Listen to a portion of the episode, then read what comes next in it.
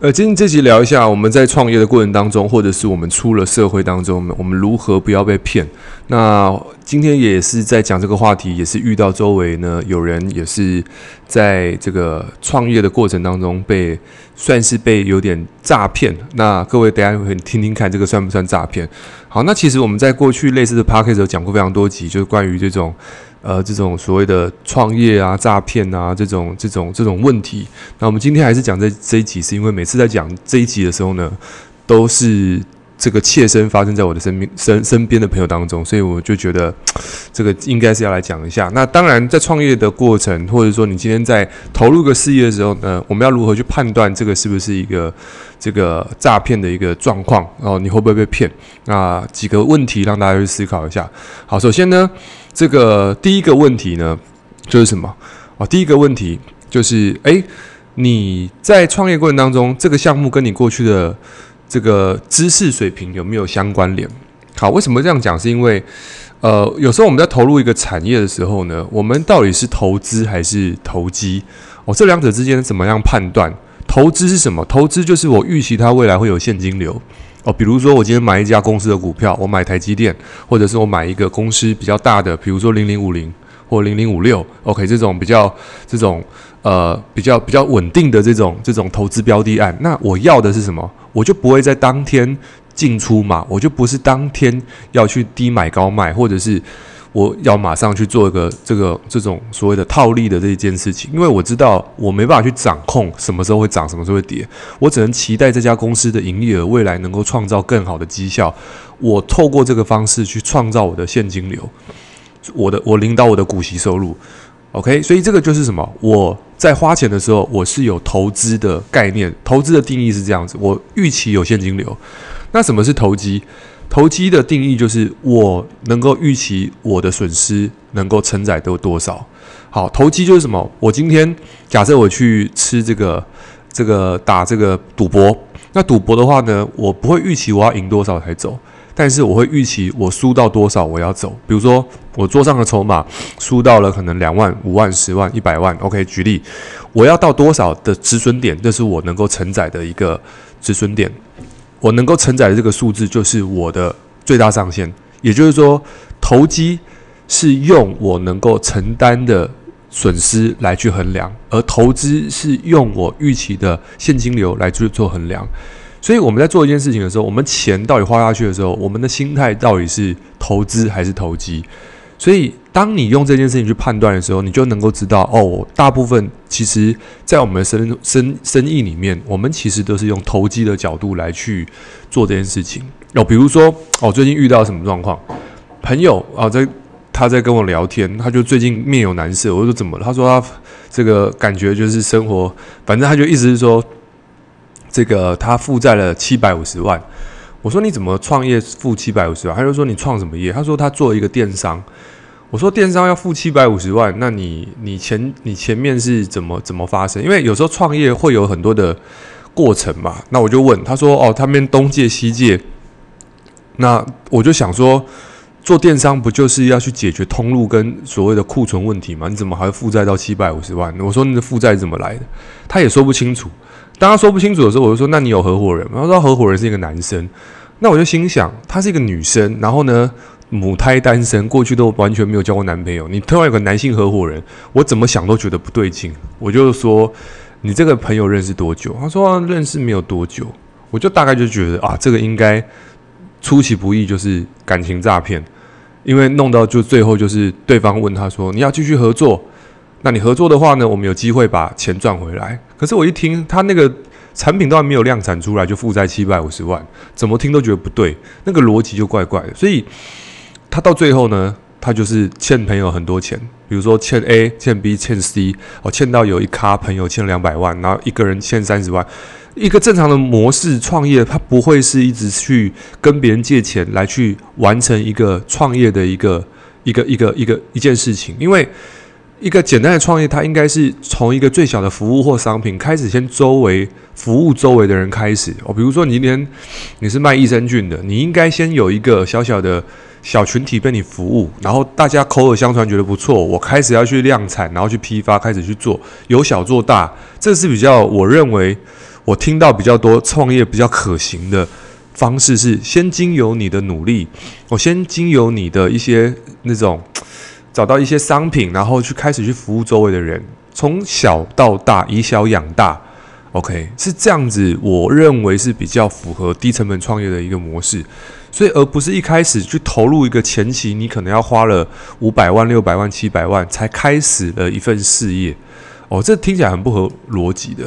呃，我听过有一本书，就是哈佛艾克，有钱人想跟你不一样。他说他曾经想开咖啡店，他说他想开咖啡店的时候呢，他就先去咖啡店打工，然后打工的时候，他先去学习怎么样开一家咖啡厅。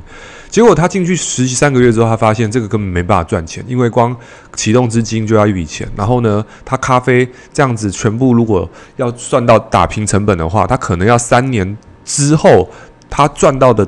第三年之后的钱才有办法去打平他的贷贷款，所以他进去打工之后，他才发现这是一个没办法去回本的生意，他就不做了。所以他是经由真的扎扎实实去在第一线去做到这个市场，他了解这个市场，他再去决定要不要去投入这个市场。所以有时候有一些人，他可能在听到一些机会的时候呢。他可能会被一些话术，或者是诶一些合作机会，跟未来的这个画面所迷惑，他可能就开始去思考。那那我就在讲啊，我就说，也许我讲的是错的，也许我讲的也不是对的。那我只能讲，要如何判断这件事情是真实还是假？我觉得大家要去养成呃一个很重要的一个习惯，叫叫做批判性思维，就是我讲的不一定是对的。就是你要能够随时去挑战别人说的话，而不是别人说的话都对的。因为当你都假设别人说的话是对的时候，那么你就失去了对这件事情的判断能力啊。对了，他因为他说是这样子哦，因为学校的课本说是这样子。可是有时候，如果你真的觉得，因为课本这样讲，难道课本讲的都对吗？难道写课本的人是是是是这个记录历史、是撰写历史的人？没有，他只是把他认为的角度跟这个。这个时间他所需要让你知道的事情，把它写的，就是你知道写历史也是人啊，那人有角度问题、判断问题嘛，所以这个东西也是由一群人去写的。就像以前以前的历史课本有讲中国，但现在不讲中国，那你说，诶，为什么现在不讲？因为政治因素决定不讲中国嘛。对，虽然只讲台湾历史，没有讲中国历史。OK，可是在中国啊，中国也不讲台湾历史。所以其实你会发现，其实因为政治因素，所以很多东西是我们没有办法再、再、再去判，就是这个地方的知识它是有蒙蔽性的，对。所以我觉得在这个地方，我们如何去判断这个知识的真假？我觉得有一个很重要的习惯，就是你能够去上网去查，就上网去查，这件事情是非常重要。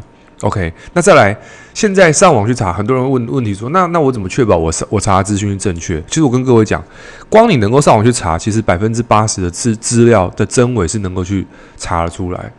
OK，像我最近这个，呃呃叫什么的，我在网络上看到很多影片哦，那个很多那种影片是 AI，现在 AI 的那个制制作影片的那个东西，或者是 AI 可以做东西。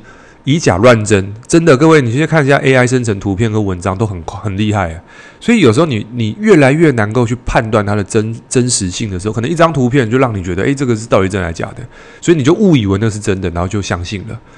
可是有时候你真的去查，诶，第一个，这个资料为什么我看到我在什么平台看到的？OK，哦，可能是在举例抖音哦，抖音。那再来，诶，抖音，那这件事情它的真实性是高还是低？比如说，你可以去对应那件事情，你去上网去查有没有这件事情嘛？你只要做二次确认的时候，你就可以知道哦，它到底是真的还是假。你会发现，诶，抖音看到一支影片，但是你在 Google 上面看，诶，你没有查到类似的资料，那你大概就可以判断，诶，这支影片可能真实性不高，因为既然那么这么，那怎么会没有人去探讨这件事情？新闻也没有，所以也不是说新闻一定是对的，只是说你要去判断，你要去做出一个评估，说，诶，它可能性是高还是低，因为。任何人都可以做出一支新闻，所以如果我们今天在创业的过程当中，你光在台湾不要被骗，其实就可以能够存下还不多不错多的钱。OK，Tony Robbins 有一本书叫做《有钱的七个习惯》，其实就讲到第一步就是保护好你的钱，因为现在有大部分的人呢都是透过去把你口袋的钱变薄而让他们致富，所以其实你要想办法去保护好你的钱。所以还记得我们刚刚说到的，如果你要去做一个投资，你要你有一个生意要做，你要去判断，你要预期它未来是有现金流还是没有现金流。如果没有现金流，那么你居然得到一个机会哦，叫你投资多少钱，三十万，这个事业感感觉好像自动就帮你怎么样，那你就要去听清楚了。因为第一个是为什么这件事情会发生在你身上？你过去你有任何的背景吗？那你在你的环境里面，你觉得你是这个天选之人吗？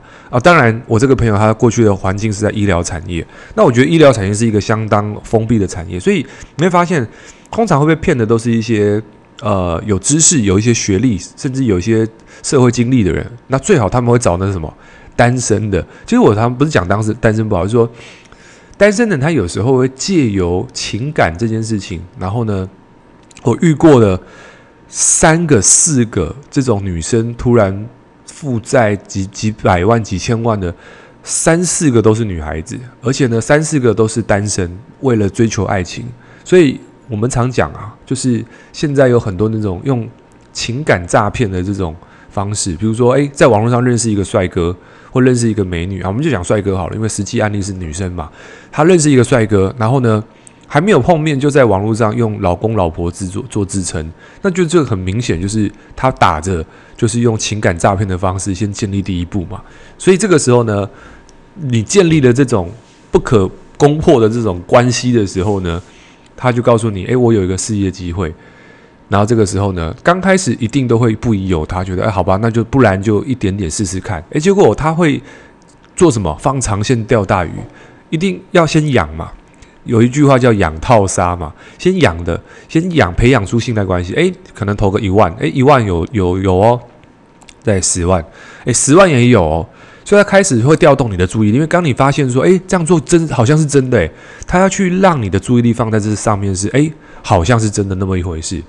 所以你就会开始去调动你的注意力。诶，对，我开始跟我的亲朋好友讲，诶，你看我都有赚到钱了，这是事实，这结果。所以。他去赚取你的这个信信信用跟注意力的时候，他要的不是你，他要的是你后面那批人。所以你后面那批人都被找到之后，你后面那批人都找到之后，所以你这个时候就开始，你就发疯似的一直找人来偷我钱，偷我钱，偷我钱。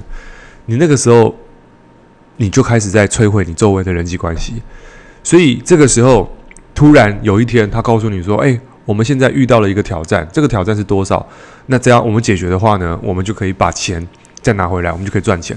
这个时候呢，你不疑有他，马上就想说，我前面投入的成本都已经那么多了，我接下来我不可能再损失，我再继续再把我后面的资金再补进去，补到最后的时候呢，他要告诉你说，我们还差一点。